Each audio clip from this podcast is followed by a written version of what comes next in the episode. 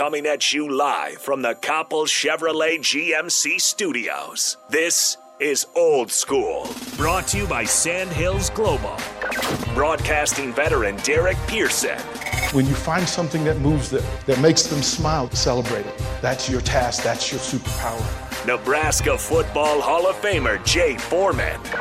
Rifles a pass, it was tipped, it's picked off by Foreman. He's at the 15, 10, 5, he'll score! On 93.7 The Ticket and theticketfm.com.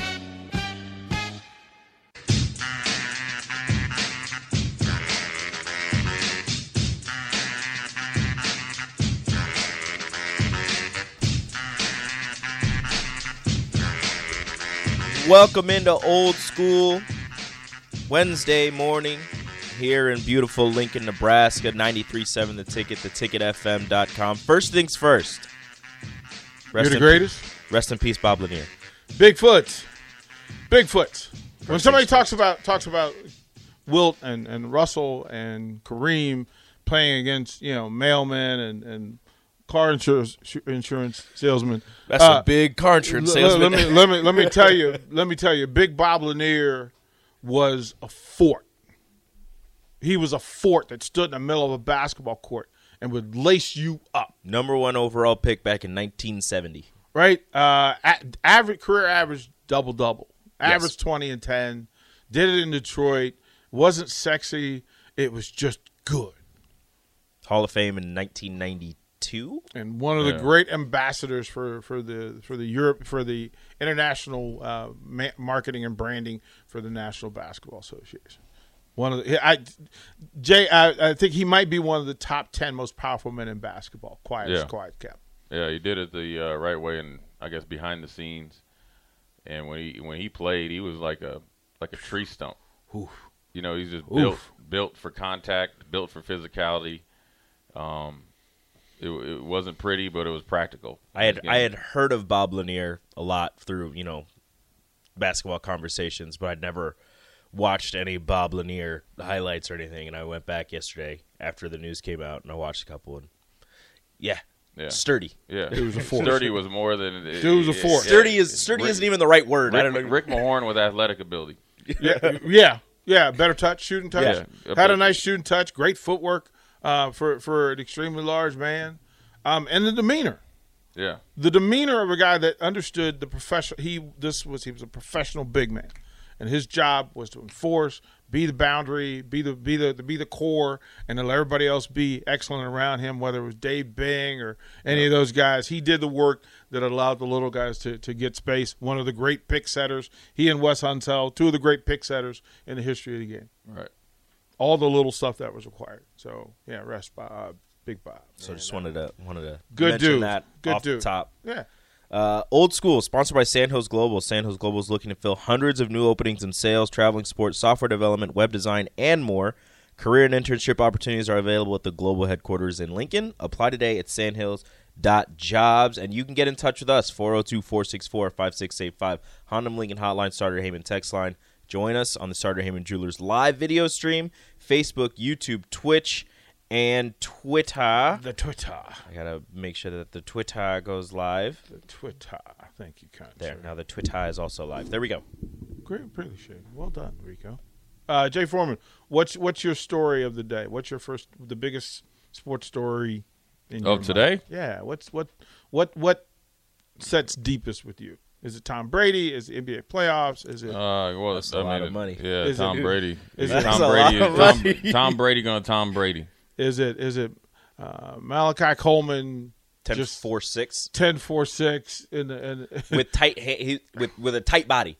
He's not loose at all, and he ran a 10 4. He needs to loosen up. If he if he relaxes, I don't know. I don't know. not- he, he- powered but- through, bro. he did. He did. Like Yeah. that's how he won that race. He didn't. He got. He got He got second. Well, it was it was behind Jalen Lloyd of Central, Yeah. who He- is he who got his up. first his first Division One uh, football scholarship yesterday from Northern Iowa Did you see him in 220? In the 200. In 200? Yes, Right? yes, Power. yeah, Yeah. that's different. I mean, he's a powerful Pow. runner. yeah, he he seems like a much better 200 runner. I want to see him run a 400. I feel like you're pretty good at that. Well, you call him and ask Got them long strides. You call him and ask He ain't gonna run no 400. It's too late now. He doing it. He doing it way different than he He's doing a, it. he's a he's a, for a big tall guy like that. He can get out of the blocks and he's powerful. Um, and you know you got to feel extremely happy for for a kid like that. That you know his upbringing. Um, and it's going to be interesting to see how you know he plays his high school football year, and then you know what happens to him at the. Uh, or where you know wh- you know where he decides to go and how his process works out. Um, He because- better not go nowhere. How many more offers he gets? Yeah, but see, all stay those house. all Yeah, those stack the offers are- and stay home. Those are great, but at the end of the day, you got you're coming down. You got to start making a decision, Yeah. and you got to, along with that decision, you got to start getting your body and your football skills right for whatever said decision that you're particularly going to do, and that's whether you're going to try to play offense or you're going to try to play defense. Or you're trying to play defense, what position you're going to play. Um, there, there's going to be some sacrifice and some growing that needs to go like immediately. So yeah, the track is great, right? Um, and if you watch him play basketball, where he's you know he's not a basketball player per se, but you talk about a rim protector, a guy that can kind of, um, kind of like a Wes Unseld if he was going up against like Wilt can move Wilt off the block or move a player off a block or players off a block. He can definitely do that. Um, but ultimately, you know, on the gridiron is where where he's going to rec- make an impact. His, his athletic ability for to be in that tall and somewhat big in stature is off the charts. Now, we got to correlate that to the football field, and that's got to be job number one from the end of the state track meet to August or whenever their first game is. Is, is is is what's happening at Lincoln East that where where there's now there seems- Athlete, athlete, athlete. yeah, it seems to be happening. Is is that the spot? Is that is that the are the coaches there that have been there for a long time? It's been or- the spot for a couple of years. They have they've had uh, a couple athletes in, in multiple different sports coming out and, and showing out for the last couple of years. But I, I couldn't speak to anything before before I got here, which five years ago. So It, I mean, they're- East is kind of like you have your like like like one off, but I think this year their football team when you have you have Malachi Coleman, you have uh, Noah Walters, Mm-hmm. then you have um, Cooper Erickson who's going to play going to play uh, baseball at Wofford. Mm-hmm. You got three Division One athletes on the team. Uh, uh, you know, I mean, that's pretty good. I mean, that's not really not pretty good. Then um, uh, I think their center fielder his name's Jalen. Um, he he's he's going to play college at you know baseball. They have a bunch of multi sport guys that are out there that are pretty good. So that's why you saw East go into the state, you know, playoffs in football. Um, but then locally, probably Southeast, I'd say, just because of well, they had two Yodes kid up until you know his dad got the job up in Oregon. Um, you got Applegate, then you got Butenbach, who's going to Nebraska full ride. Uh, they got Gunner, their offensive tackle, and they got some young guys too. So I mean, it's kind of, you know, it's growing. I think it, you know the the Malachi Coleman thing. I think it brings more eyes to to Lincoln East. Um, and they they have you know that group or you know those classes of kids are are pretty good. You know, and um, you know Sam Griesel went there for basketball. they had West Dreamer a couple West Dreamer, ago. who you know, if he could have been at East for like two years instead of one, you know, he he'd be up where Sam Griesel started, Yeah. like a North Dakota State or something like that. So they've had some players, and then um, you know they've they've had some football players. I think they had a kid go out to uh, Wayne State. Uh, I think his brother's at Westland starting uh, center for basketball. Um, so they've had some, you know, sneaky good athletes. So I, I don't think it's anything that's uh, new, but I think Malachi, Malachi Coleman is next level, you know, with offers from Georgia, and seems like every Power Five school in the top twenty-five. Uh, from the Sartor Hamann text line, uh, it's Matt in South Lincoln. Uh, says, "What's up? What's up, guys?" Uh, so I have a question for JDP. What's your take on youth sports, age eight to fourteen, in regards to is winning more important, or is the individual development during game time experiences more integral? I get practice. I get practice time is, is to address what's seen during games and to input different plays. Another thing, which leads to development. Just curious on your take. Uh, development winning in-game experiences. Uh, I think if I would give advice to, say some, you know, say his kid is eight, starting to get into, I guess, quote unquote, club sports around Lincoln, I uh, and I just was talking to somebody about this is what you know last year. Um, that the biggest thing that you need to look for is a coach that's going to develop them fundamentally from an early age, because you get everything after that from that foundation. Fundamentals, which will be the details, which will be you know practice hard, come to practice to get better, not get through practice. Um, so I think development is huge, and then uh, teaching them how to win and what it takes to win, I think, is huge. Uh, I think there's a happy medium that you could do in practice where you still get a little bit of skill development, you know, element, you know, in practice, and then obviously then you get some stuff that you need to clean up or just you know scrimmage time. I'm just more or less referring to to basketball. Um, and then when you get out in the games, you got to you know put them out there and um, you know see how they can do in game like situations and teaching them how to compete. You know, I think when you go from fourth grade to sixth grade is one thing. From sixth to eighth grade is a totally different animal as far as you see a clear separation in who really wants to play said sport, what coaches actually want to coach kids in general, and not just their kid or the coaches' kids. I think daddy ball is probably like a a thing. I think that when you have so many different club teams or options out there, you get more more of that than actually trying to teach them, you know, said game or fundamentals. Which I think if, if, when they get older will stunt their ability to make teams. You know, and um, you know they had some like pre high school tryouts for like a little like um I guess there's a Bison League or something like that, you know, and then, you know, some kids made it that had been on like so-called lower level teams, and some kids that have been on the higher level teams didn't. And this is where kids and parents uh, go around chasing wins and, and trophies versus, you know, their kid actually playing and getting experience because the way I correlate it is, and I talk about, uh, I was referring to Lincoln East where they haven't been. I don't think they've been as competitive in every sport as they, or Lincoln, not Lincoln East, but Lincoln sports in general, where they haven't been as competitive and the coaches haven't been as competitive and open to sending a Noah Walters to DP or Coach Thompson or you know said person here, right? And this is including the parents as well. Is that you're lining up against the kid kids from the Metro or Omaha area that have had throughout the whole summer, say let's just say 500 seven on seven reps, mm-hmm. just at say skill positions and quarterback included. You're 500 reps in the hole and then now you went through your two a days or whatever you want, you're you're actually probably 700 reps in the hole because those reps that they're getting in you know the metro kids or kids that are actually participating in the off season, they're able to do more reps more efficiently. So they're timesing two for whatever you did. So nothing's ever even.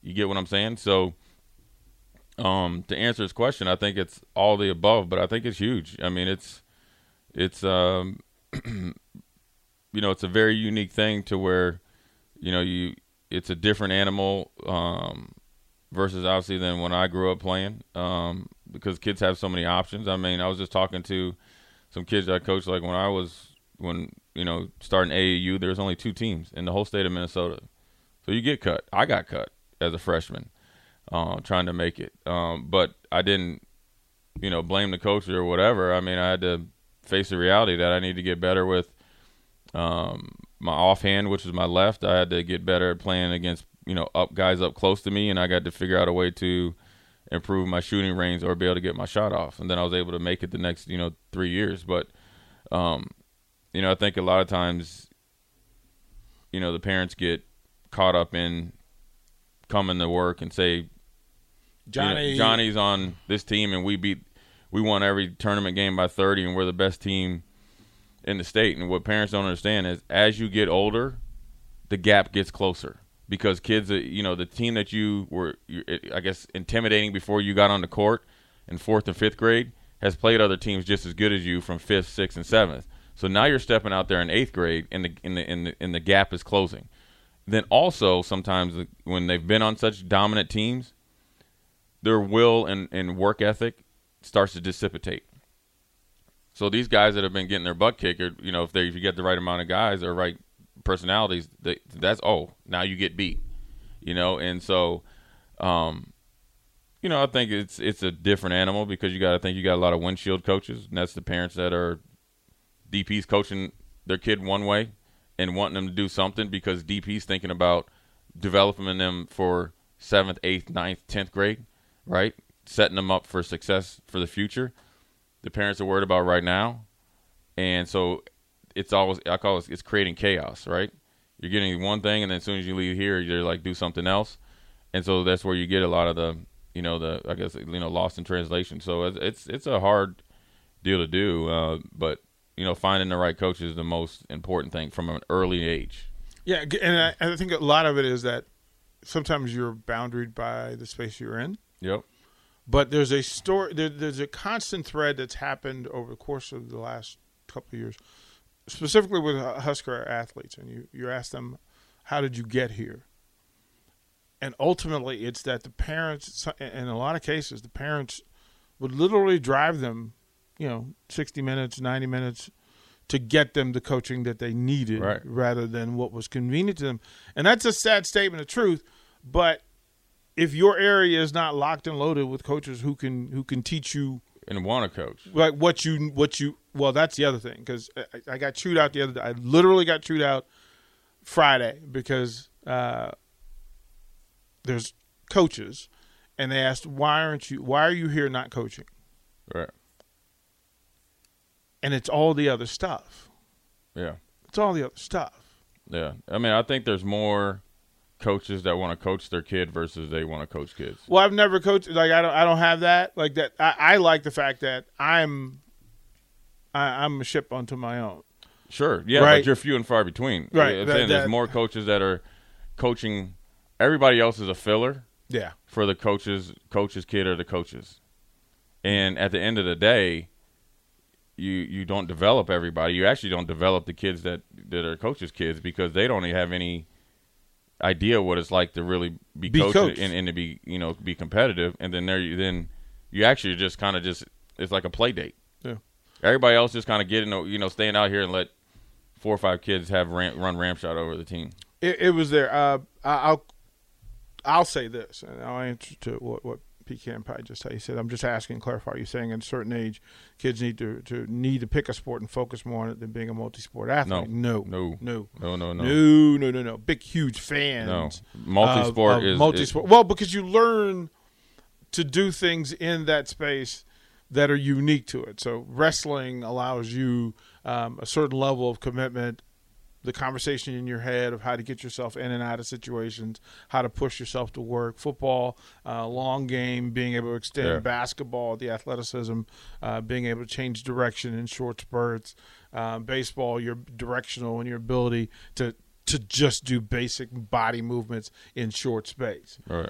All of them help you do the other thing that you're doing. Yeah, yeah. So, I, am definitely, you know, definitely multi-sport. Yeah. I'm just saying, making sure to find that in every sport you want it to be consistent because you don't want to have a coach that's going to encourage your kid, hold your kid accountable, discipline, and then have somebody that's totally the opposite. Because then you everything that you built up for whatever sport is going to be gone. And it, it is that thing of, of explaining to folks that one, today's experience is important. So what that young person learns and experiences today is important. But I'm never going to ask him to do something that's not going to be good for him long term. Right. Like it's never that. That's never the thing. So I think that's kind of the space that we're in, uh, and we'll we'll we'll jump back to this in the second hour of the show today. But it's time now for Rico to tell us what's up when we come back to Old School. You're listening to Old School with DP and J. Download the mobile app and listen wherever you are on 93.7 The Ticket and theticketfm.com.